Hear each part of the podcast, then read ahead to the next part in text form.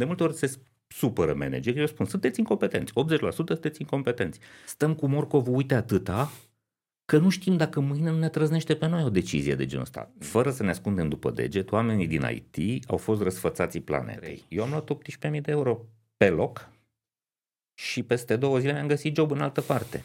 Au deconectat un recrutor din Dublin care era în plin interviu cu un candidat pe care urma să-l angajeze. Oh, Salutare dragilor, după cum vedeți avem un setup ușor diferit și un subiect ușor diferit de data asta. Este un subiect pe care eu îl urmăresc cam de prin uh, octombrie, noiembrie anul trecut, așa când am văzut că încep companiile să dea mulți oameni afară și mi-au apărut și mie în vizor, cum probabil v-au apărut și vouă, companii mari de tehnologie sau care au legătură cu tehnologia, care dădeau câte 5.000, câte 10.000 de oameni afară și așa mai departe. Dar recent, prin ianuarie, când Google a dat afară 12.000 de oameni, mi s-a ridicat așa sprânceana și am zis, bă, trebuie să vedem și noi ce se întâmplă și să înțelegem de ce se întâmplă asta. Și pentru că suntem o comunitate de pasionați de tehnologie și de tech, așa la modul general, am zis că e un subiect interesant și pentru voi, nu doar pentru mine, iar ca variante aveam să fac eu un research și să vă povestesc ce concluzii am tras în urma research-ului sau să invit un specialist cu care să vorbesc despre asta, care oricum e mai conectat de, decât mine și care nu citește câteva articole ca să înțeleagă fenomenul, ci face asta de niște ani de zile și ne poate explica mai bine și cu lucruri din spate de ce se întâmplă treaba asta. Așa că îl avem astăzi invitat pe Doru Șupeală. Salut Doru și Servus, bine ai venit. Cristi.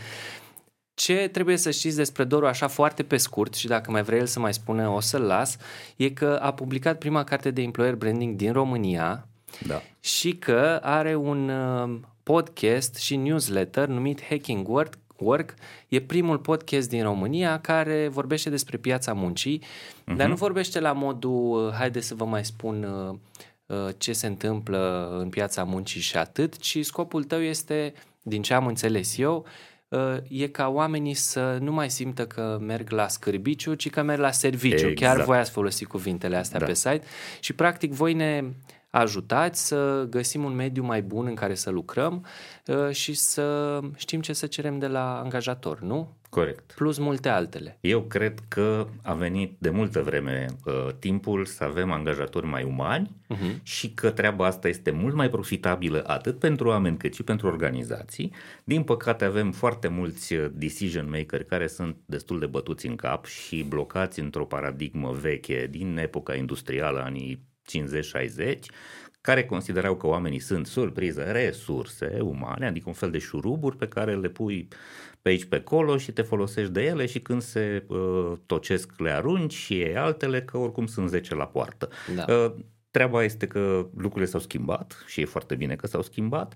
Nu prea mai sunt 10 la poartă uh, și companiile care sunt cele mai profitabile în lume uh, au fost studiate de oameni care uh, cu asta se ocupă, Harvard, Oxford, uh, toți cercetătorii din lume și au descoperit că organizațiile care sunt mai umane, mai prietenoase, care îi consideră pe oameni parteneri de business, care îi ascultă, care îi le dau resurse, le dau uh, spațiu, le dau libertate, le dau autonomie, le dau flexibilitate, le dau posibilitatea să lucreze de acasă mult înainte de a veni pandemia, toate companiile astea sunt extraordinar de profitabile, construiesc produse foarte creative și uh, inovative și uh, sunt uh, foarte atrăgătoare pentru cei mai talentați oameni. Deci, dacă ăia deștepții știu să facă asta, m-am uitat foarte tare în ultimii mulți, vreo 10 ani, la tot ce au făcut ei și am început să vorbesc despre a, despre a, a schimba perspectiva și pe la noi și sper să găsim tot mai multe organizații. Am deja destule pe care le-am descoperit, care sunt normale la cap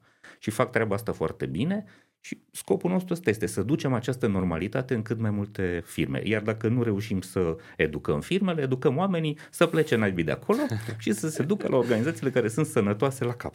Asta eu, facem noi. Eu sunt curios ce te mână pe tine să faci treaba asta? Că puteți stai liniștit. De ce îți vine ție să educi piața muncii?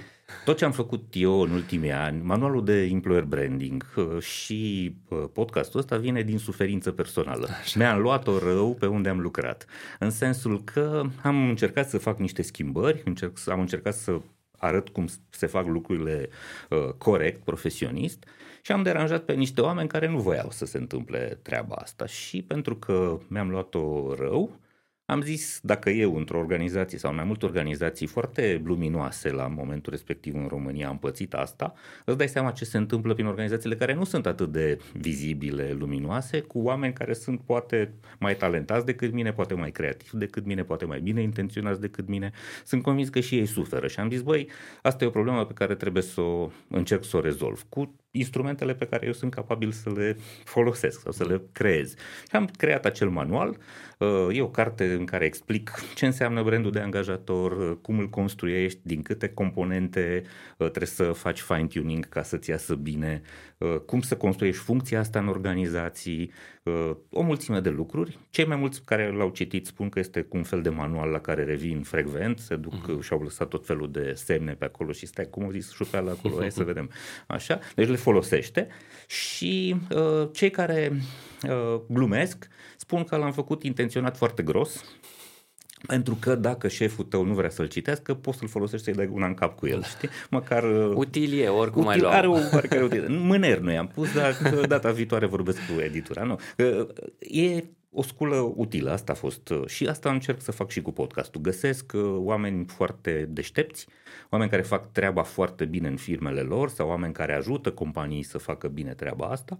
Îi invit să vorbim, scoatem idei, punem povești reale pe masă și cred că putem să fim o sursă de învățare și de inspirație în felul ăsta. Pe de altă parte, în newsletter aglomerăm cam tot ceea ce vedem că se întâmplă nou, proaspăt, interesant și în zona de evenimente, cum s-a întâmplat acum valul ăsta de concedieri și pe de altă parte în zona de cercetare. Ne uităm foarte mult la ce scot uh, cercetătorii serioși nu aia britanici din bancurile noastre, da. sunt cercetători britanici reali și valoroși, dar în general cercetările din America Uh, despre cultură organizațională, leadership, management, uh, tot felul de lucruri ce țin de beneficii, modul în care uh, lucrezi cu oamenii, modul în care îți construiești relațiile, psihologie foarte multă pentru că pare tot mai importantă și chiar este tot mai importantă în modul în care îi convingi pe oameni să se implice. Vedem că oamenii Gallup spune, 80% din angajații din lume se duc la scârbiciu, în sensul că nu interesează ce fac. Ăștia se fac că mă plătesc, eu mă fac că lucrez și trai nineacă. Și din cauza asta planeta pierde 8,1 trilioane de dolari, care înseamnă cam 10% din PIB. Și companiile care reușesc să ridice nivelul de engagement măcar la 50%, Uh, adică jumate din oamenii să fie interesați de ce fac, să fie implicați în munca lor, fac cifre de afaceri și profituri de 2, 3, 4 ori mai mari decât competitorilor, doar pentru că știi să vorbești cu ei. Da. Deci nu este, ai vreun patent, ai vreo rețetă secretă, nu știu, ai vreo descoperire uh, unică în lume. Nu, pur și simplu vorbești frumos cu oamenii, te porți ca lumea cu ei, le dai suficient autonomie și libertate încât să-și dorească să ia inițiative și să ia decizii și, surpriză, vezi și rezultate. treaba. E, exact, exact, merge treaba. Nu e, nu, e, nu e rocket science, este bun simț.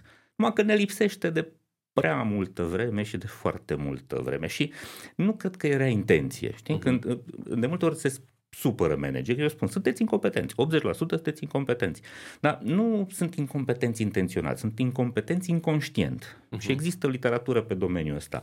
Pentru că ce se întâmplă? Când avansăm pe cineva, și asta ni se întâmplă tuturor, îl iei pe cel mai bine calificat profesional, da? îl faci șef de echipă, de ce? E cel mai experimentat, ă, cel care poate să învețe și pe ceilalți, însă el nu realizează că atunci când îl avansezi, capătă un alt rol și nu va mai face 100% munca aia, ci va deveni mama răniților, uh-huh. va mhm. fi omul care mai aprobă și concedii, mai evaluează pe ceilalți, mai aprobă prime sau face penalizări. Nu, capătă un alt rol în care are nevoie de un alt set uh-huh. de abilități și competențe pe care nimeni nu îl antrenează, pe care nimeni n-a verificat dacă el îl deține, uh-huh. pe care nimeni nu l-a întrebat dacă vrea să-l exercite. Și de cele mai multe ori foarte mulți dintre ei ajung șefi, sunt frustrați de noua activitate pe care trebuie să o facă, dar le place foarte tare poziția, că scrie pe LinkedIn că a ajuns team lead, da? Și, și bănuțul, cașcavalul, sigur da. că bănuțul este mai bun. Ar renunța la poziția asta, dar asta înseamnă un pas în spate. Ce o să zică nevastă mea că nu-i mai duc 1000 uh, de euro în plus lunar? Că sunt prost, nu? Și atunci nu renunță și care este singurul drum pe care poți să-l ia? Să continue exact pe ceea ce uh, spune principiul lui Peter, orice om va atinge nivelul maxim de incompetență pe care poate ajunge în profesia lui. Uh, sau Dunning-Kruger, incompetență inconștientă, despre asta e vorba. Uh-huh. Va vrea poziții și mai sus, și mai sus și va începe să facă altceva. Va face jocuri politice, va face tot felul de alianțe și în felul ăsta organizațiile devin toxice, pentru că puterea ajunge să fie deținută de niște oameni care nu știu să o exercite în beneficiul organizației și al oamenilor, ci ajung să o exercite puterea în interesul propriu. Așa se duc dracului organizațiile. Asta se întâmplă. Organizațiile ajung niște grupări mult prea mari ca să fail, da? în general corporațiile sunt too big to fail, și mult prea uh, puțin flexibile ca să se mai poată schimba și să se poată adapta la, la nou. Și la un moment dat își rup gâtul. Vin alții, vin disruptorii, vin ăștia micuți, startup-urile care au altă climat, altă idee, produc idei noi, unii dintre ăștia giganți sunt suficient de deștepți să-i cumpere pe ăștia micuți și să le ia produsul, dar de multe ori, cum am văzut de multe, în multe cazuri, nu Airbnb, Uber și o mulțime de alți disruptori, chat GPT mai nou, da, da vin și se le rup capul. Și... Le rup capul ăstora da. mari. Da. Și ăștia mari nu înțeleg ce s-a întâmplat cu ei. Aia, ce ne-au trosnit? Aia e, că ați rămas blocați într-o paradigmă în care n-ați fost în stare să evoluați. Nu mai poți să închizi inovația și creativitatea într-un birou, gata, ăia de la R&D se ocupă, noi restul trebuie să fim proști să executăm, nu mai ei au idei. Nu poți să faci asta dacă nu participă întreaga organizație la inovație, la uh, adaptare, să înțelegi, nu știu, noile nevoi ale clienților, uh-huh. noile funcționalități pe care trebuie să le creezi, să dai voce tuturor oamenilor care vin cu câte o idee. Noi știm, în România de obicei, numai șeful are idei, șeful are dreptate întotdeauna, da, avem o distanță față de putere foarte mare și de-aia nu o să vezi foarte mare angajament al oamenilor în a propune lucruri, în a uh, încerca să schimbe. Doamne uh-huh. ferește să încerci. Eu asta am încercat și am pățit-o prin organizația uh-huh. unde am fost. Am propus niște schimbări. Ai de capul meu. Imediat i-am deranjat pe foarte mulți oameni pe care se așezase praful uh-huh. Știi? Păi stai un pic, adică ce, eu trebuie să mai învăț ceva, să mai evoluez, mai trebuie să fac un pas în spate, poate vine altul mai competent? Da, e o viață naturală. Și în momentul în care încerci să faci asta, ești decapitat. Da. Se întâmplă. Pățăști, cum ar da. spune uh, moroșenii. Eu vreau să te întreb în legătură uh-huh. cu uh, concedierile astea masive. Am văzut că sunt multe companii și s-a și făcut un website, layoffs. Layoffs uh, for your, uh, your information, da, FYO, exact. FYI. Ok. Îl scriem pe, exact. aici pe ecran pe undeva. Uh-huh. E un tip care a făcut un top al companiilor în funcție de câți oameni au dat afară. Uh-huh. Uh, și așa poți să-ți dai seama, fără să faci cine știe ce research, câte sunt, cine sunt companiile astea și cât de mulți oameni au rămas fără joburi așa rapid, de pe o zi pe uh-huh. alta, pentru că toate uh, concedierile astea s-au întâmplat așa instant. N-a fost niciuna uh, în termen de șase luni de zile am dat 10.000 de oameni nu, afară, ce nu? Azi am exact. dat 10.000 de oameni afară. S-a mai întâmplat treaba asta în istoria recentă? Mm, în istoria recentă nu și aș mai spune ceva. Dincolo de ce se vede pe acel site, uh, mai sunt o mulțime de informații pe care nu le vedem. Cel puțin două. Odată, uh, pe acel site vedem informații făcute publice de organizații, da? dar sunt foarte multe organizații care dau afară oameni fără să anunțe asta public. Aha.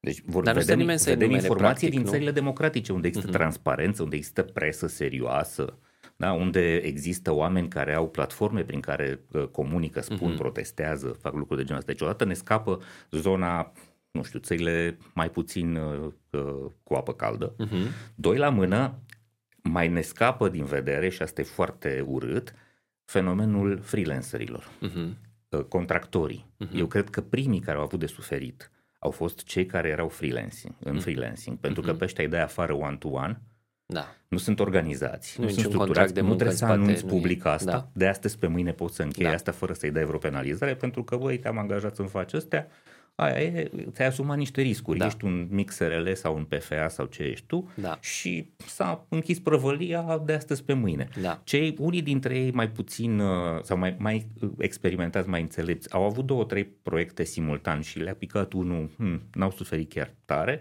dar când a venit pandemia, foarte mulți uh, ingineri software, de exemplu, inclusiv din România, s-au dus în zona asta de freelancing, pentru uh-huh. că mhm. s-au deschis granițele, companiile de peste ocean și, mă rog, din vestul Europei au început să angajeze la distanță, că nu mai conta pe unde ai oamenii. Uh-huh. Au fost atrași de prețurile ceva mai avantajoase ale muncii din zona noastră și au luat oameni de pe aici.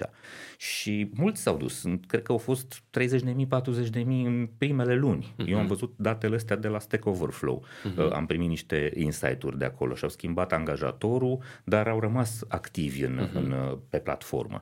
Și s-ar putea să fie ajuns poate și la uh, 50, 60, 70 de mii dintre români. Uh-huh. O parte lucrau și la companii de aici și erau și în timpul liber uh, freelancer, deci nu sunt 100% freelancer. Ei, cei mai mulți dintre ei acum cred că au probleme.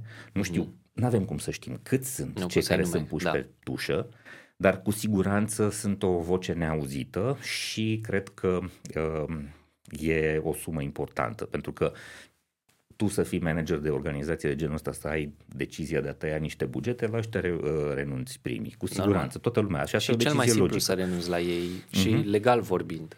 Acum, venind la ce spui tu cu concedierile astea în IT, prima observație pe care trebuie să o facem este că nu există un raționament juridic, uh, uh, economic în spate. Uh-huh.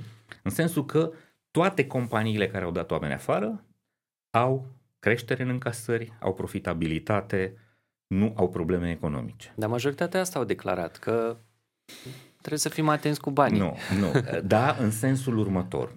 Cu siguranță unii dintre ei au avut o creștere nenaturală odată cu pandemia. Uh-huh. Da, a venit pandemia, ne-am închis pe toți în casă, a crescut cererea pentru servicii digitale. Uh-huh. Netflix a rupt uh, toată lumea își cumpărase că da. în casă Sau Zoom. Netflix, Zoom, da. Uh, Teams, toate serviciile de genul ăsta, poate servicii de mail.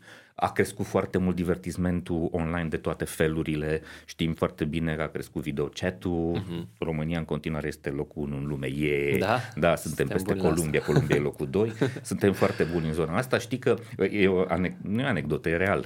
Domnul Câțu era premier în România fix când a fost uh, pandemia și a spus uh, economia duduie. Uitați-vă, a crescut enorm uh, industria de software.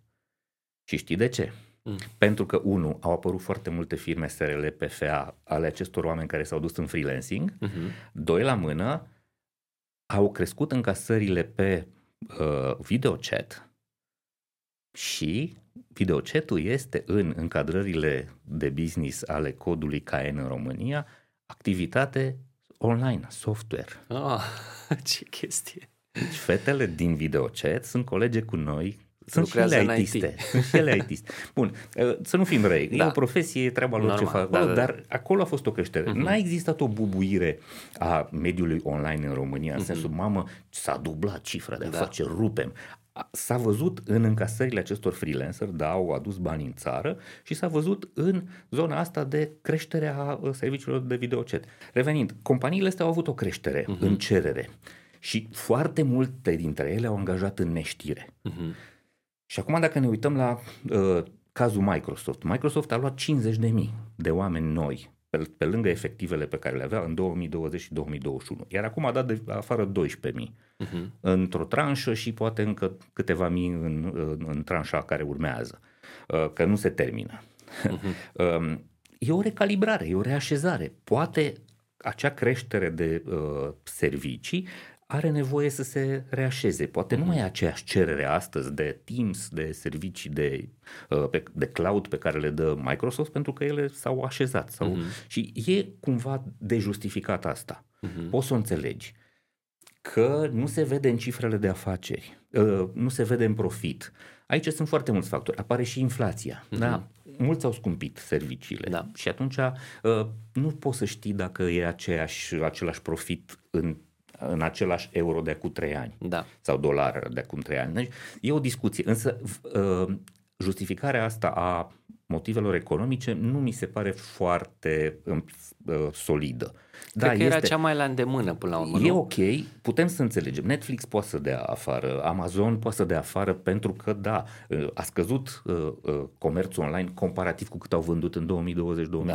că au vândut, li s-a dublat, li s-a triplat da, și EMAG a crescut în România. Normal, toată lumea cumpăra de pe magazine online. Exact. Toate magazinele online s-au dus foarte sus, că erau închise alte sau era interzis să ieși pe stradă. Sau să te acasă și îți venea oportunitatea să exact, faci ceva cu dar, bani. Da.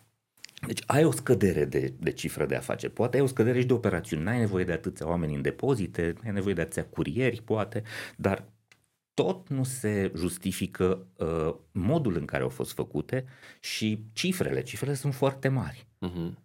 Și aici sunt, trebuie să o luăm de la organizație la organizație. Unele au fost în regulă și au spus așa, odată cu uh, anunțata recesiune, dar s-a mai întâmplat ceva, s-a întâmplat prăbușirea unor anume uh, tipuri de afaceri. Vedem criza asta din uh, uh, criptomonede și din NFT-uri, tot ce ține de blockchain speculativ. Uh-huh. Într-adevăr s-au prăbușit foarte multe business-uri. Unii că au fost uh, furăciuni, cum a fost la FTX, da? alții că efectiv a fost o, o, un bubble, a fost, nu da. e un business în spate. La unele criptomonede putem să zicem că există ceva stabilitate și seriozitate, dar altele au fost, sunt mii, zeci da, de mii de cripto. au profitat de trendul Exact, actual, și astea da. s-au prăbușit. Da. Astea reprezentau o parte din clientela acestor companii de software, uh-huh. care au dezvoltat platforme pentru ei, servicii uh, pentru ei și poți să zici că da, a fost o scădere și în, în direcția asta. Deci ai o scădere de cerere și o scădere uh-huh. și, și inclusiv firmele din, de IT din România aveau multe dintre ele expunere pe astfel de companii de investiții speculative. Și putem să înțelegem că da, o parte din uh, companiile software închid diviziile astea care erau investiții în joacă. Da. Hai să ne jucăm cu ideea de blockchain sau hai să ne jucăm cu ideea de NFT sau și au ajuns, bă, banii s-au scumpit, nu mai putem să, chel- să investim dobânzile sunt foarte mari, în sensul ăsta s-au scumpit banii, nu e cazul să mai băgăm bani acum. Au prim și au închis unele a, și de, departamentele de s-au închis. Normal. Și au zis, închidem acest proiect, tot departamentul pleacă acasă. Pare o, decizie, o, o decizie legitimă. Da. E în regulă. Ok. Da.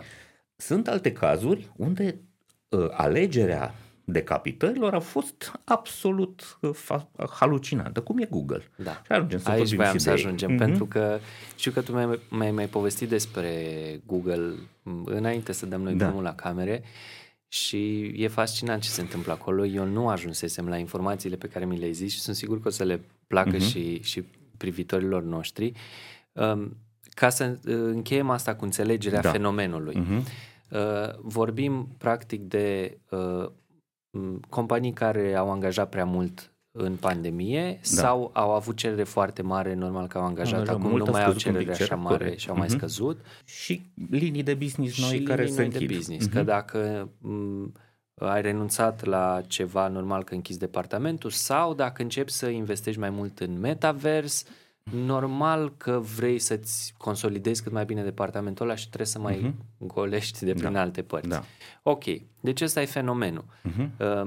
Faptul că unii, unele companii nu au nu, nu au făcut pașii ăștia așa cum o făceau până acum, mie mi se pare puțin alarmant. Mi da. se pare că ă, dacă lucrezi la companiile astea, încep să te întrebi, bă, dar oare o fi eu următorul, oare...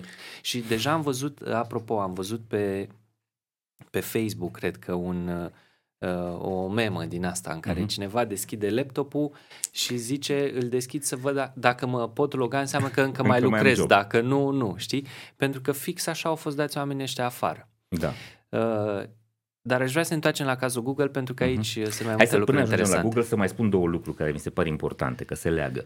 Uh, ar mai fi un motiv pentru care s-au întâmplat aceste decizii. L-am citit uh, în două comentarii, unul pe Wall Street Journal și altul în The Economist și mi se, par că, mi se pare că există și pe Forbes, deci sunt trei articole care cred că acoperă o realitate. Uh, fără să ne ascundem după deget, oamenii din IT au fost răsfățații planetei uh-huh. și s-a ajuns în unele situații la excese, în sensul că cereau niște beneficii uh, absolut uh, aberante pentru că puteau să-și permită piața a fost mult în favoarea candidaților, adică cererea de forță de muncă în IT a fost mult mai mare decât disponibilitatea de oameni. Și, și și acum cred ajuns... că e așa, nu? Nu mai sau, știm, sau mai reglat? Nu știm ah. încă, nu avem cifre. O să uh-huh. vedem cum arată asta. Deocamdată cred că este în, în, în, în favoarea candidaților și o să spun și de ce. Uh-huh. Uh, dar foarte mulți dintre ownerii de business și oameni, investitorii, uh, finanțatorii uh, industriei, sunt foarte multe fonduri uh, speculative acolo, au zis, bă băieți, cam ajunge. V-am suflat în fund din toate direcțiile până acum, dar cred că, credem că e cazul să resetăm relația asta. Uh-huh. Și haideți să vă aducem un pic cu picioarele pe pământ. Deci ăsta este un mesaj de genul mai tăiați-vă din aere, mai tăiați-vă din uh, pretenții, că nu e doar la voi puterea. Uite, avem și noi puterea să facem asta. Uh-huh. Și este o formă de uh, reechilibrare cumva, m- măcar a atitudinilor. Uh-huh. Și asta mi se pare legitimă, pentru că am observat și eu asta. Au fost foarte mulți care au abuzat de puterea lor de piață ca să uh, privească relația cu angajatorul ca fiind foarte uh, superioară în, în, în avantajul lor. Doi la mână, mai e un lucru foarte important. Cei care au prins valul ăsta de concedieri, din multe puncte de vedere, sunt norocoși. Și uite, uh, chiar dacă sună absurd, da? am pățit asta în România, am scris despre concedierile de la Playtica. Playtica e o firmă israeliană de gaming, are un birou în București de uh, câteva sute de oameni ei au fost într-un proces de uh, achiziție. Uh-huh. Urma să-i cumpere cineva și își construiseră, își măriseră organizația pentru că era mai atrăgătoare uh, din punct de vedere financiar dacă avea mulți specialiști. Cam asta se vinde în IT. Uh-huh. Mulți oameni, mulți oameni, am multă valoare. Că uh-huh. dacă n-ai produs, ei au produs, dar în rest nu prea există produs în companiile uh-huh. din România. Ei, și s-a, a, a fost ratată această achiziție și au rămas fără bani au trebuit să dea afară 600 și ceva de oameni de azi pe mâine, dar au dat pachete compensatorii. Uh-huh. Mie mi-au scris când s-a întâmplat oameni de HR și de marketing care au spus, băi, am rămas pe drumuri, de azi pe mâine e foarte nasoală senzația. Și trebuie să vorbim despre sentimentul ăsta, uh-huh. că e foarte urât, e foarte șocant. Dar și, și am deplâns, am scris repede un articol uh, pe blogul nostru de pe Substack și i-am deplâns. Dar au apărut repede comentarii de la angajați de la Playtica dați afară, care erau developeri și au spus, uh, vă propunem și o altă perspectivă. Pentru noi n-a fost Pentru așa. noi e cam foarte bine, suntem invidiați. De ce? Am primit, toți au primit uh, pachete compensatorii care cum a putut să negocieze și în funcție de vechimea pe care o aveau în firmă. Uh, s-au dat de la 3 până la 6, 8, 10 salarii, nu știu să zic limita maximă, dar au fost minim 3 pentru așa. Dar unii dintre ei au negociat și 5 și 6 salarii și au plecat. Uh, uite, cazul meu, scria unul dintre ei. Eu am luat 18.000 de euro pe loc și peste două zile mi-am găsit job în altă parte. Uh, nu e rău. Nu Chiar e rău colegii deloc. mă invidiază. Da. Deci ce vreau să spun este că o parte dintre concediații de acum uh, se pot considera norocoși, pentru uh-huh. că, cel puțin în America, cei care sunt, care nu au probleme de viză, există categoria asta celor care vin din India sau din țări uh-huh. asiatice, care au un termen foarte scurt, de o lună, să-și găsească alt angajator, altfel îi expulzează. Uh-huh. Deci îi urcă în avion și îi trimite acasă. Da. Uh-huh. Și ăștia au o mică problemă că au acest uh, termen Să foarte scurt. De timp, da. Dar uh, cei mai mulți dintre ei primesc undeva la patru salarii din start, plus câte uh, jumătate de salariu pentru fiecare an, de jumătate de lună, sau, mă rog, un salariu lunar pentru fiecare doi ani uh, pe care l-ai stat în companie. Uh-huh. Și cei care au stat 10 ani, de exemplu, în, în Google, în Microsoft, în asta, primesc 4 luni plus 5 luni, sunt 9 luni de salariu. Uh-huh. Și cu siguranță își găsesc altceva. Deci da. există foarte multe, uh, uh, document, foarte multe documentare pe tema asta. Cei mai mulți dintre ei au mers în companii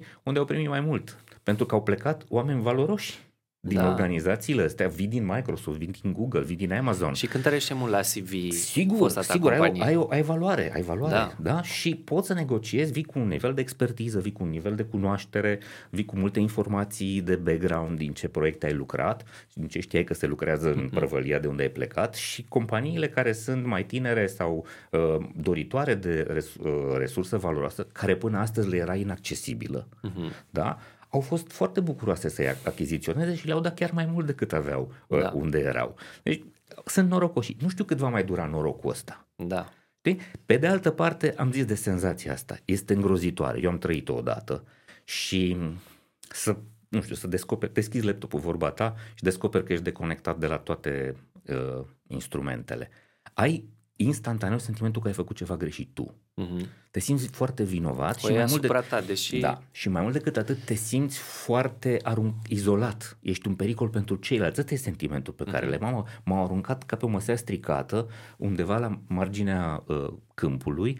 Înseamnă că nu le eram bun, am greșit, le-am greșit cu ceva.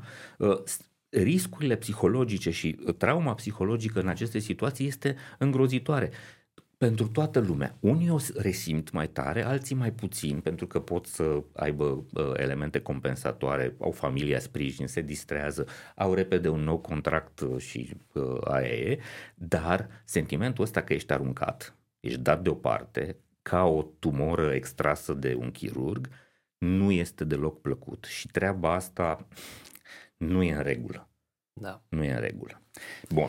Cred că despre asta ar trebui să vorbească mai mult, uh-huh. pentru că e un lucru la care nu te gândești. Adică prima oară când citești statisticile astea, zici, ok, uh, e nasol pentru oamenii ăia, e uh-huh. nasol că acea companie a decis să-i dea afară în modul ăsta, dar nu te gândești la nivel personal că sunt 12.000 de oameni care au avut șocul ăsta. Sigur.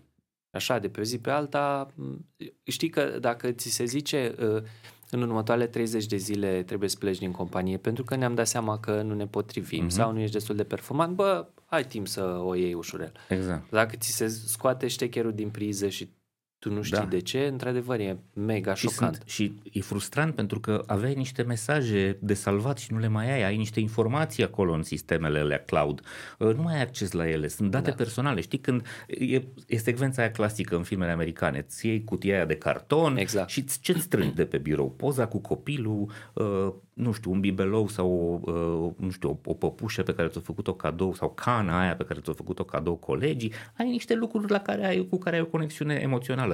În momentul în care ți se taie accesul instantaneu, nu-ți mai merge cartela, nu mai poți intra în clădirea aia, toate lucrurile alea ți se iau. Da. Și e, e o frustrare urâtă. Urâtă treaba asta, știi, da, ne uităm la tabele și în general deciziile astea le iau băieții care lucrează cu Excel-ul, știi? Da. În Excel căsuțele alea sunt niște cifre. Mm. Nu realizează că sunt oameni în spate și că da. sunt niște povești. Și ce nu realizează cei mai mulți dintre ei este că deciziile astea de azi rămân în mintea oamenilor pentru o perioadă îndelungată. Unele companii au știut să facă uh, această măsură într-un mod să o comunice civilizat, să o comunice uman și să aibă oarecare empatie. Altele, cum a fost Google, absolut incredibil, au făcut-o în cel mai inuman și imbecil mod cu putință. De asta este șocul atât Hai de mare. să vorbim Hai și despre Google, Google, că i-am încălzit pe oameni, am exact. tot dat uh, uh-huh. Google ca exemplu, dar nu le-am zis ce a făcut Google atât de nasol. Bun. Hai să luăm așa. Deci eu urmăresc uh, și citesc foarte mult despre Google pentru că a fost și este încă în literatura academică exemplul uh, cel mai elogvent de uh, creativitate, business generat din creativitate și profitabilitate. Este una dintre companiile din topul top 5 în lume, da? Și a făcut toată valoarea asta din cultura organizațională. Elementul fundamental al culturii organizaționale la Google se numește siguranță psihologică. L-a descoperit profesoara Amy Edmondson, profesor la Harvard, cercetător psiholog. Și ea a spus, succesul Google vine din siguranță psihologică. Ce înseamnă uh-huh. siguranța psihologică? Este uh, lipsa de orice fel de stres a oamenilor. Oamenii pot să vină să spună, nu facem bine asta, propun să uh, schimbăm. Oamenii au libertatea aia de inițiativă. Ții minte că aveau patru zile lucrau la proiectul la care erau angajați, o zi puteau să aibă muncă la proiectul personal. Așa au apărut cele mai multe produse noi ale lui Google, din inițiative personale, idei uh, pe care oamenii le-au pus pe masă. Uh-huh. La fel, oamenii aveau capacitatea de a contesta deciziile și a, a, a cere uh, să se rejudece. Oamenii aveau libertatea de a spune ce gândesc fără niciun fel de teamă că ar avea vreo repercusiune. Oamenii aveau uh, transparență totală. Uh, liderii, managerii explicau mereu tot ceea ce uh, se întâmplă. Oamenii puteau să participe în mod direct la decizii de cele mai multe ori. Uh-huh. Nu existau probleme legate de discriminare, inechitate, excelau la capitolul ăsta. Apoi, investițiile în zona asta de well-being, de sănătate mentală, erau absolut uimitoare și importante confortul uh, în designul birou, designul de la Google, toți îl știm, e colorat, e da, viu, exact. e plăcut, și este foarte flexibil. Au construit... Deci au construit această cultură într-un mod conștient da. și au transformat-o în valoare de business uriașă. Deci tot ce a fost produs Google a venit din imaginația oamenilor lor care au trăit într-un astfel de căcun foarte confortabil. Și Ei de bine... a ajuns atât de mici. Uh-huh. A, a ajuns în mentalitatea fiecăruia faptul că, bă, ce mișto trebuie să fie să lucrezi la exact. Google. Era deci tu habar n-ai ce developer. făceau ăia la Google, știi? Da. Dar tu ți imaginai, băi, trebuie să fie mișto tare la Google. Era ținta oricărui developer pasionat de tehnologie. Băi, mă duc acolo, sigur voi lucra la chestii amazing, cu oameni amazing, cu condiții extraordinare, cu un climat pe care nu-l întâlnești în alte părți. E, și acum vine decizia asta, care se întâmplă de azi pe mâine. Cinic este comunicată vineri după amiază, oh. înainte de weekend. Ah, îți dai seama. Să nu dai explicații. Să nu, da, să lași un weekend peste weekend da. să nu se întâmple da, da, da. așa.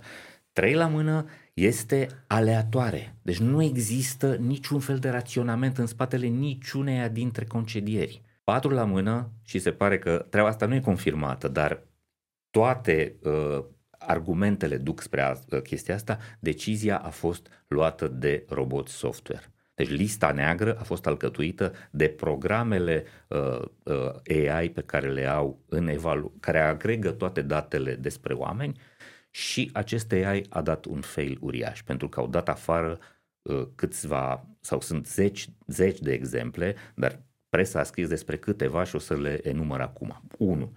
Astăzi am citit. Au dat afară cei mai mulți membri, liderii comunităților de open source. Deci exista o elită de programatori respectați în toată lumea, cunoscuți, autori de papers, uh, care erau platforma de comunicare între sistemele Google și sistemele open source. Cei mai mulți dintre oamenii ăștia, respectați în toată lumea, au fost zburați de azi pe mâine. Întreaga comunitate open source globală scrie despre Google ca despre o nenorocire. Deci e o greșeală strategică da. uriașă. Doi, doi la mână. Au dat afară șefa departamentului de well-being, o femeie care lucra în companie de 15 ani și care este creatoare, în mare parte creatoarea acestui concept de siguranță psihologică și de uh, stare de bine. Da. Adică tot ce a construit ea cu echipa ei. Ea și foarte mulți oameni din departamentul ei au fost zburați instantaneu. Asta înseamnă Mamă. clar renunțare la uh, orice investiție în, în zona asta, de capitezi exact funcția care ți-a produs atâta satisfacție în partea oamenilor. Apoi, au dat afară soț și soție cu copil de patru luni, ambii în concediu de maternitate. Au dat afară un tip, un inginer care ceruse recent să primească uh, mai mult timp liber pentru că mama lui este în stare terminală cu cancer. Au deconectat un recrutor din Dublin, care era în plin interviu cu un candidat pe care urma să-l angajeze. Oh, Mamma mia. Da? Deci, odată vorbim de faptul că alegerile au fost absolut random, au dat afară oameni seniori, recent avansați, evaluați ca top performeri. Deci, nu a contat performanța, n-a fost ăsta da. criteriu, a fost o sumă de criterii. Da? Deci, toate aceste decizii sunt articol după articol după articol în presa americană, Business Insider, uh, Inc., uh, Fast Company, toată presa civilizată și cinstită uh, mare de business din America scrie șocată despre chestia asta. Da, normal. Apoi, ce nu s-au așteptat a fost reacția oamenilor. Uh-huh. Oamenii s-au adunat, deci cei concediați au făcut repede un grup pe Discord, s-au adunat 5.000 în câteva ore. Uh-huh din cei 15 sau 12 mii, dar da. 5 din cei 12 erau deja pe Discord, iar cei din compa- care au rămas în companie, asta a fost șocant, cei rămași în companie au stârnit revolta. Peste weekend au uh, folosit uh, platformele de comunicare internă ca să facă lista deceselor, adică să, să facă lista completă a, celor, a oamenilor care au fost uh, aruncați afară. Uh-huh. Și imediat au început proteste. Și au zis, băi, sunt dar pinciai, domnul CEO Ia spune-ne, te rog frumos, uh, ce alte măsuri ai luat economic, de economie, pentru că zici că vine recesiune? Zero, nimic. Da. Uh, spune-ne, te rog frumos, uh, de ce dacă vine recesiune, voi, șefii, nu v-ați tăiat niciun fel de bani din salarii, din bonusuri, din nu știu ce. Astăzi apare o știre că domnul Sundar Pinciai, cu două săptămâni înainte de a lua decizia asta, tocmai a primit o mărire de salariu și un bonus gigantic. Deci, este, și după aia zici, n-am bani, trebuie unde să dau oameni etica, afară. Da, unde e etica, da. unde e moral, moralitatea în, în decizia asta? Uh, după ce oamenii au protestat, uh, s-a făcut un all hands în săptămâna de după vinerea aia, undeva marți sau miercuri, a avut loc all hands, adică ședință cu toată lumea și la protestele legitime ale oamenilor, uh, Pincea a zis, a, o să tăiem ceva din bonificațiile uh, managerilor. Băiete, este lame. Acum, când este, e toată lumea pe tine, da, normal este că... jenant, este da. jenant. Uh, nu mai spun că un lider de sindicat din Google a spus, băi, compania asta a făcut în ultimul trimestru din 2022 uh, 17 miliarde de dolari profit, cel mai mare din istoria ei. Cum Dumnezeu tu faci mega profit și vii și dai afară oameni da. că, nu știu, recesiune, costuri, uh, uh, îmi asum răspunderea. Da. Aici e problema. Da. Tot procesul ăsta n-a a călcat în picioare orice ține de conceptul de siguranță psihologică. Și tot ce s-a construit în ultimii tot ani. ce ai construit ca verticală, da. coloană vertebrală a organizației. Asta era puterea lui Google. Oamenii erau, se simțeau liniștiți și foarte motivați să dărâme munții și să, să conteste tot ceea ce au construit ca să facă mai bine. Deci să se autodisrupă. Și tu vii cu astfel, astăzi ce ai creat? Toți oamenii spun, stăm cu morcovul, uite atâta, că nu știm dacă mâine nu ne trăznește pe noi o decizie de genul ăsta. Nu ai anunțat-o anterior, putem oricând mâine să deschidem laptopul și să vedem că nu mai funcționează. Asta se poate întâmpla dacă e vreun roboțel care... Când ai creat că... un astfel da. de efect de panică, de frustrare, de, nu știu, de groază în rândul întregii organizații, fără să exagerezi, ești responsabil. Îți bați joc de compania aia și de uh, elementul ei fundamental cultural, care ți-a produs întregul uh, business. Eu am, mi-am permis să anticipez și am spus, Google va scăpa de băieții ăștia repede dacă va vrea să-și uh, repare imaginea, să-și ceară scuze, băi, am greșit, uh, asta este. Da. Nu mai vorbim de faptul că, din păcate, se pare că nu au un răspuns la chat uh, GPT. Uh-huh. Pentru că o altă știre din săptămâna respectivă, din săptămâna cu de, destituirile, cu concedierile, spune că i-au chemat pe Brin și pe celălalt fondator cu cod roșu la sediu să discute despre ce strategie adoptă pentru că nu s-au așteptat la succesul lui GPT și nu știu cum să răspundă. Da. Și deja Microsoft uh, și Microsoft a mișcat strategic da. pentru că s-a băgat acolo. Adică... Și urmează să-l introducă în motorul lor de căutare, cel mai probabil așa că Google rămâne puțin pe lângă la Da, la cine s-a jucat asta. un pic cu ChatGPT chiar are cum să spună, băi, Google Search mi se pare prostuț. Adică sunt diferențe uriașe în, în calitatea răspunsului returnat. Da. E diferit, cu siguranță, funcționează altfel, dar fără supărare, e altceva, e the next generation și să n-ai gloanțele pregătite, adică e, uh, ChatGPT a ieșit în 30 noiembrie, a trecut decembrie și iată a trecut și ianuarie. Da. Sunt două luni în care n-ai răspuns decât cu o astfel de decizie absolut imbecilă. Că și acum, nu numai că n-ai răspuns, ai alte probleme, nici n-ai timp să te ocupi exact. de Tu ți-ai creat revoltă în, în, în interior. Da. Tu acum va trebui să te duci la oamenii tăi să spui, băieți, avem un război de dus cu ChatGPT. Și ăștia o să zică, băi, știi ce, du-te tu înainte, da. că te căutăm noi mai târziu. Venim și noi. Da, da. voi ăștia care vă luați bonusuri multe, mereți voi înainte, vedeți dacă vă, vă îl bateți pe uh, balaur și noi venim la sfârșit, dacă se poate. Pentru că uh, asta este distanța pe care ai pus-o față de oameni și nu mi se pare credibil. Nu știu cine i-a sfătuit, puteau să o facă în o mie de alte feluri mult mai inteligent. Dar au făcut-o într cel mai barbar da. și mai stupid mod. Și mie mi se pare, Iurea, că o companie care și-a bazat um, creșterea și succesul pe empatie, pe exact. a ne înțelege ca oameni, pe omenie, așa, la modul mm-hmm. general, a ales să facă asta cu zero empatie. Adică pur și simplu matematic. Da. Ăsta iese, ăsta rămâne. Dar matematic și cu setările făcute prost, știi? Că bănuiesc că dacă se tau AI-ul ăla puțin mai bine, nu mai plecau oamenii aia cu 10-15 ani de experiență, uh-huh. ci poate unii angajați acum în pandemie care și-au dat seama că nu sunt prea potriviți pentru companie. Exact. Și Dar era mai simplu. Aveai un criteriu.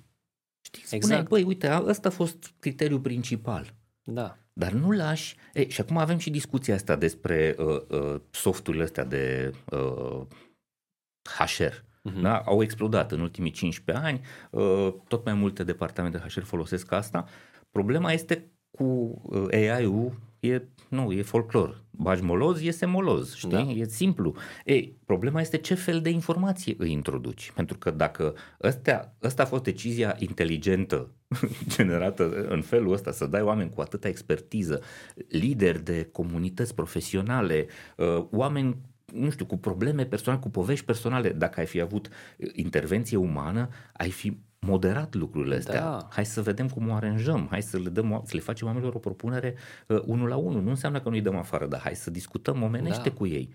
Știi? Nu făceai asta. E, problema este că aceste uh, AI-uri agregă informațiile în funcție de cum mi le dai și în funcție de ce setări îi faci setările au fost foarte greșite, știi, și uh, a, a lăsa oamenii de HR să lucreze cu sculele astea fără să știe ce fel de decizii pot să sugereze sculele astea este un pericol și asta se poate întâmpla în orice organizație. De asta da. cred că în toată lumea este efectul ăsta acum și putem să ne venim un pic la România să, să-ți spun ce simt eu și ce îmi spun oamenii. Asta era ultima întrebare. Da. Ce, cum simți că ne afectează și pe noi? Sau dacă vine și la noi genul ăsta de... Deci suntem în ianuarie-februarie, în general morcovii se produc uh, vara, da, uite așa niște morcovi da. sunt cam pe la toată lumea în industria asta și pe bună dreptate, pentru că este un grad uriaș de incertitudine. Odată, nu se înțelege rațiunea economică din spatele acestor decizii. Da, vedem acum decizia asta, semnalul, ăsta mi se pare legitim. Bă, băieți, vi s-a urcat la, la cap, uh-huh. e cazul să vă mai uh, regândiți relația cu angajatorii. Asta mi se pare foarte decent și eu mă bucur pentru asta, pentru că au fost foarte multe excese. Dar uh, apare problema unor blocaje. Este totul e înghețat. Uite, eu am acum în București un workshop uh, zilele astea și în Cluj săptămâna viitoare și înscrierile față de anul trecut, față de anii de pandemie, sunt la jumătate. Și nu înțeleg de ce. Am sunat pe foarte mulți oameni care erau înscriși, preînscriși ca dor, doritori și au spus, băi, ne sunt înghețate bugetele, nu-i se dă voie să facem nimic. Zic, cum adică sunt înghețate? Da, au zis că nu, lasă deocamdată că nu știm ce vine. Și asta cu nu știm ce A, vine panica... este în toate organizațiile. Uh-huh. Mai mult decât atât, piața de uh, clienți, am semnat de la multe organizații din outsourcing, este foarte tăcută și și-a retras, uh, s-a retras de, din piață. Deci nu există proiecte pe care poți să le iei mâine. Uh-huh. Până cu o lună, două, trei, mai să zicem trei luni, era plin de joburi pentru organizații, proiecte și n-avea cine să le ia că n-avea oameni. Acum să uită toți acolo și nu e nimic pe tavă. Uh-huh. De ce? Toată lumea e în expectativă. Dacă ăia mari au făcut chestia asta, ceva tot vine. Au ei niște informații. Și e mai degrabă o paranoia, o panică da. paranoidă, i-aș zice eu. Cu siguranță poate să, pot să existe niște efecte, dar oameni buni, chiar dacă vine recesiune, s-a mai întâmplat criză în 2008-2010, digitalizarea, serviciile digitale sunt în creștere și vor fi în creștere. Normal. Este o forma oricărei, că e stat, că este companie, oriunde în lume, dacă vrea să-și optimizeze costurile, se va duce către automatizare. Deci va avea nevoie de serviciile acestor companii. E absurd să credem că o să cadă cererea de servicii. Da, însă este o niște, știi, pot să dau un exemplu, e o firmă mare din România care are un birou mare în Cluj, a pierdut alaltă ieri un proiect în care erau 150 de oameni. Sunt 150 ah. de oameni pe bench din cei 750 cât se are în birou din Cluj. E o proporție. Asta e un șoc. Da. Dar nu e neapărat uh, justificată. Uh-huh. Adică nu văd uh, de ce s-a, s-a întâmplat. E pur și simplu stare, uh, stare de expectativă. Stăm asta, asta să vedem care e da, să vedem de unde vine pălitura. Dacă vine vreo da. pălitură, suntem măcar, știi, și ca niște că... arici uh, grupați așa și ne rostogolim noi da. cumva. Cred Cam că și pentru că au fost multe companii mari care au luat deciziile astea, că dacă era doar Microsoft uh-huh. sau mhm. doar Google, ziceai, bă, sau Twitter, că e cu Elon da, Musk, Twitter așa, acolo e altă ziceai, bă, da. Caz de psihiatrie. Au ei motivele lor. Uh-huh. Dar lista asta, dacă te uiți pe ea... E mare e de... și e și Salesforce, este, sunt, sunt toți. Sunt Philips, toți, sunt toți. Booking, Cisco, uh-huh. IBM, Și vezi că Uber, să fie... Twitter, mai e o știre care mi se pare importantă și cred că e partea pozitivă pe care putem să o dăm. Uh, vedem că se iau deciziile astea de restrângere în companiile strict de tehnologie, de, uh-huh. de, de soft. Pe de altă parte, se deschide o piață uriașă de soft uh, embedded în companiile mari din alte zone. Uh-huh. Deci, numai industria auto are nevoie de inginer software de două sau de trei ori mai mult decât au fost dați afară acum. Cererea este foarte mare în continuare. Uh, cei doi părinți, a fost o altă știre, cei doi părinți dați afară de la Google au spus, bă, într-un fel, șutul ăsta în fund e uh, lucru pe care îl așteptam, că noi de mult ne gândeam să ne facem o firmă de consultanță, cererea este foarte mare, uh-huh. la expertiza noastră o să ne descurcăm foarte bine, sunt foarte multe companii din lumea asta care au nevoie de niște meseriași care să le ajute în, în transformarea digitală, să treacă spre automatizare și spre uh, digitalizarea proceselor. Și cererea va exista în continuare. Deci vestea bună asta este, nu o să mai fi 100% în IT, nici nu prea mai există granița asta dintre IT. De-aia uh, una dintre lemele mele sau, mă rog, teoremele mele este asta. Ce se întâmplă azi în IT se întâmplă mâine în toate industriile. IT este trendsetter. Uh, poate va fi și în zona asta de concedieri, uh-huh. deși nu cred, dar în general beneficiile care veneau sau elementele culturale sau modul de a lucra cu oamenii, ce s-a întâmplat în IT, încet încet s-a dus și către uh, celelalte industrii. Și uh, modul în care vede, vedem acum că firme de, de, de producție, de automotive, firme de electronică, ai spus de Philips, Electrolux, uh, tot felul de uh, grup, grupări mari, încep să aibă nevoie tot mai mult de soft, pentru că tot mai mult soft se pune în, în produsele lor și vor oameni buni. Ceea ce s-a întâmplat în IT, inclusiv în ce le-a oferit oamenilor, va trebui să le ofere și companiile astea, că da. altfel, altfel nu o să fie oameni motivați, da. Da? Nu, nu să reușești da. să-i atragi. Deci, cumva, uh, e stare de expectativă, vine perioada, o să fie interesant, că martie este perioada când se dau bonusurile. Știi? Și, în general, noi avem în folclorul oamenilor de, din industria de IT și din HR, aprilie este luna păsărilor călătoare. De ce? Că cei mai mulți nemulțumiți stau până în martie când își iau bonusurile și după aia rup ușa. Uh-huh. Anul ăsta s-ar putea să nu mai fie așa, știi? În sensul că hm, oamenii se așează pe morcovul ăla pe care l-au introdus într-o anumită zonă, se așează mai confortabil, da, dar stau cu minței.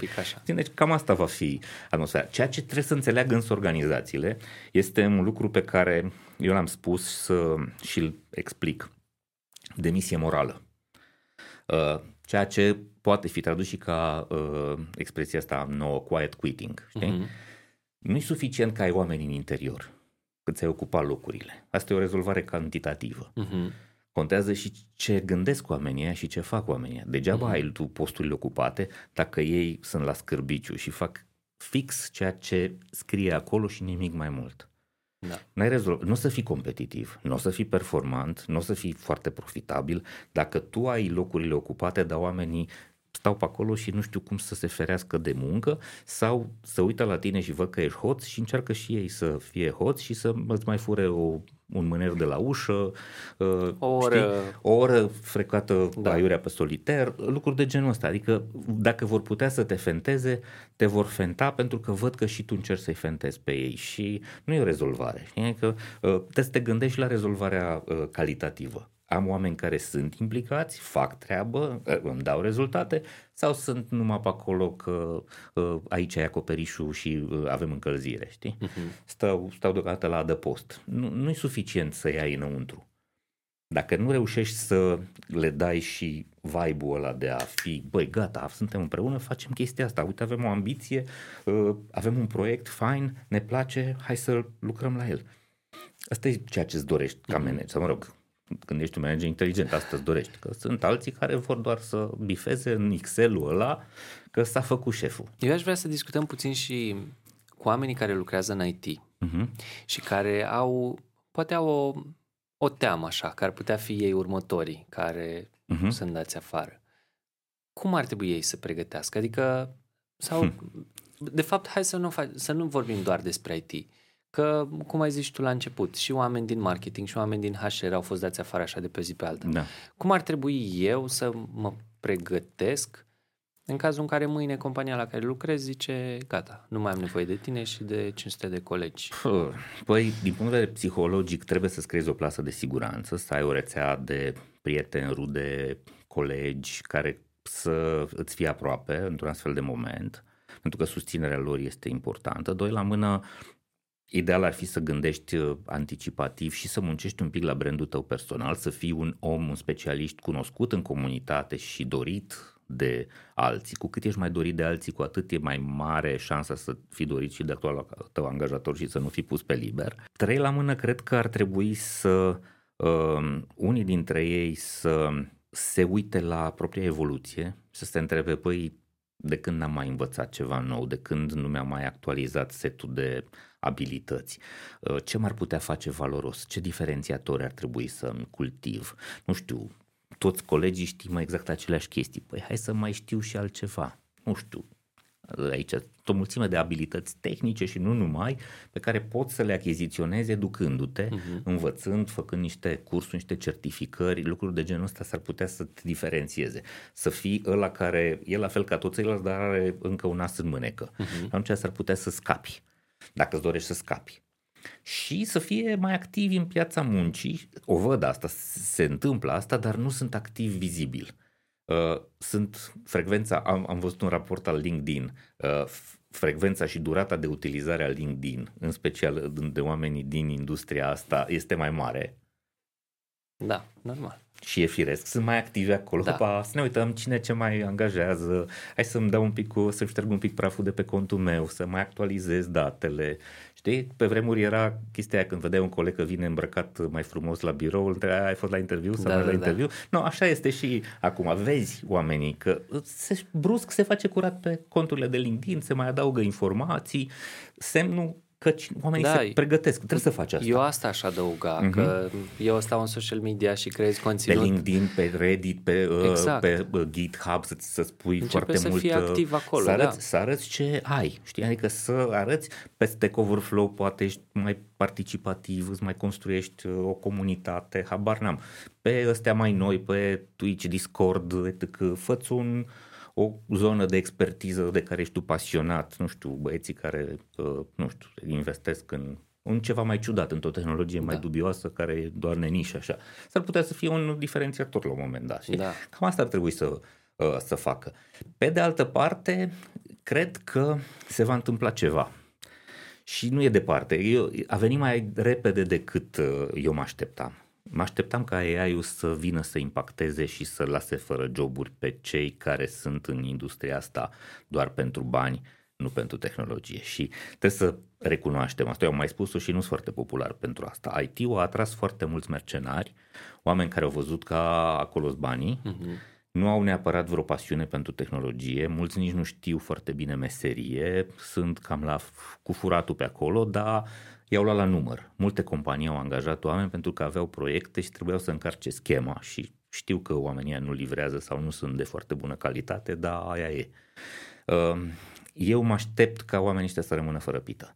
Pentru că vedem deja softuri și ChatGPT scrie uh, cod uh, Python mai bine ca, ca 80% dintre developeri uh, și sunt și altele pilot, copilot și, și o sunt abia la început?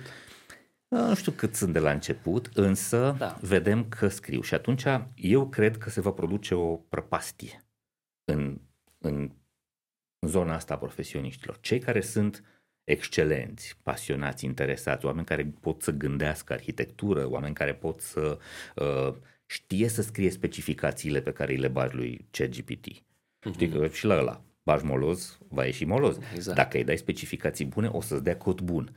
Deci oameni care știu să scrie specificațiile și care știu să corecteze ce îți dă GPT sau să îi ceară să rearanjeze, vor fi uh, safe. Uh-huh.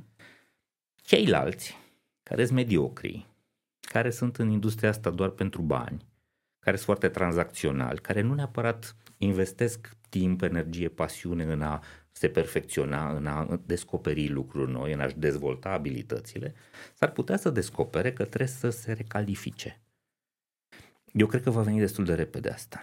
Uh, am văzut niște demonstrații cu ce pot să facă DALI, uh, ChatGPT și nu doar IT-ul va fi impactat, sunt inclusiv noi, uh, creatorii de conținut și știu eu, eu marketerii, cercetătorii, deci sunt niște capabilități incredibile. Incredibile. Pe mulți o să ne lovească. Pe mulți o să ne lovească și în special acum pe oamenii IT. De ce? Pentru că sunt scumpi. Da. Pentru că sunt, reprezintă niște costuri. Și dacă roboțelul ăla va ști să scrie, AI-ul ăla va ști să scrie uh, aproape la fel ca un om și va costa de un milion de ori mai puțin, uh, da. orice decizie, orice om ar fi la decizie, ar zice, sorry guys, da, Trebuie să facem băiatul ăsta decizia, lucră, da. lucră și noaptea, nu ce da. repită, nu mi-a cerut scaun cu masaj la birou, uh, știi? Da. Va fi o va fi un șoc și e aici. Adică da. este deja aici. Odată cu ieșirea lor publică, sunt convins că și alții vor scoate instrumentele acum, pentru că dacă nu prinzi momentul, pierzi trenul. Da.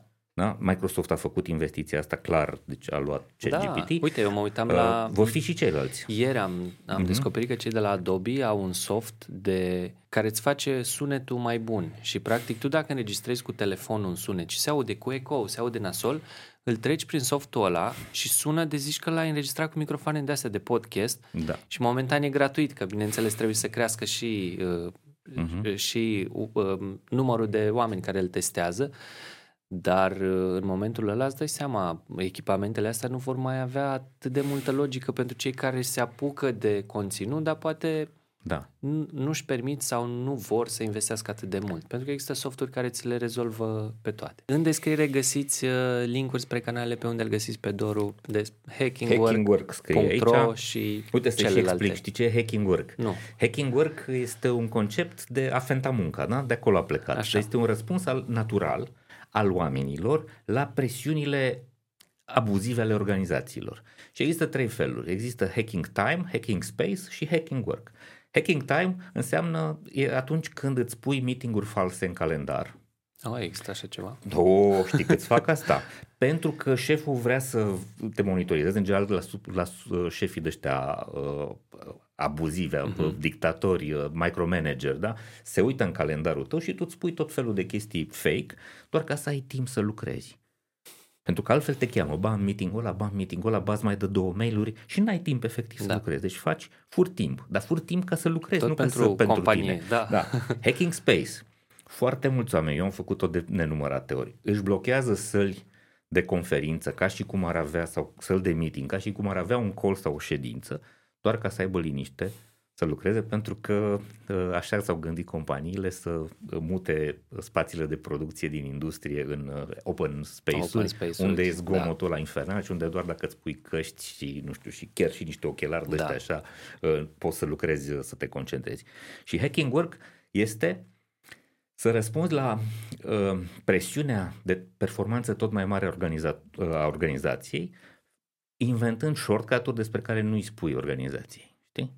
Exact, uite, uh, uh, Stack Overflow uh-huh. este o formă, GitHub-ul este uh-huh. o mhm. formă, da, te duci și iei niște chestii de acolo gata lucrate, mai ciocănești un pic la ele, dar tu în uh, acte, nu, spui, am lucrat patru ore la asta. Da. Este, ai furat muncă. Dar de ce? Pentru că presiunea organizației e legitim de cele mai multe uh-huh. ori. Este un răspuns natural al oamenilor. Mai am, o, mai am o comparație, știi? Uite, tehnologia s-a schimbat. Acum 20 de ani, un zidar lucra tot 40 de ore pe săptămână și cam același salariu raportat la banii de atunci îl primește și acum. Dar față de acum 20 de ani, un zidar muncește suprafață aproape de două ori mai mare de zidărie pe zi, pentru că îl ajută tehnologia. Mm-hmm. Vin premixuri gata făcute, ai și o mulțime de scule uh, mai bune. Da.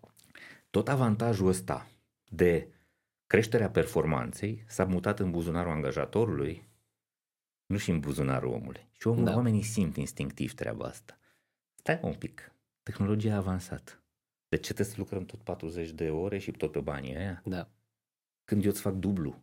Dar e foarte greu să compari. Da. La fel e în orice profesie. Noi, marketerii, păi la ce scule folosim astăzi față de acum uh, 10 ani, facem de 7, 8, 10 ori mai multe astăzi da. și nu ne dăm seama. Știi? Nu, n-ai termen de comparare. Dacă te uiți în urmă, păi stai un pic, acum 10 ani scriam un articol pe zi da. și era muncă. Mamă, ce am muncit astăzi. Și acum scrii 7 articole, 5 da. postări, te mai duci două ore pe la o conferință, uh, mai faci și o, uh, un uh, reel, un exact. live Știi? Și îți dai seama, băi, nu, tot atât am muncit, eu tot atât câștig. Da.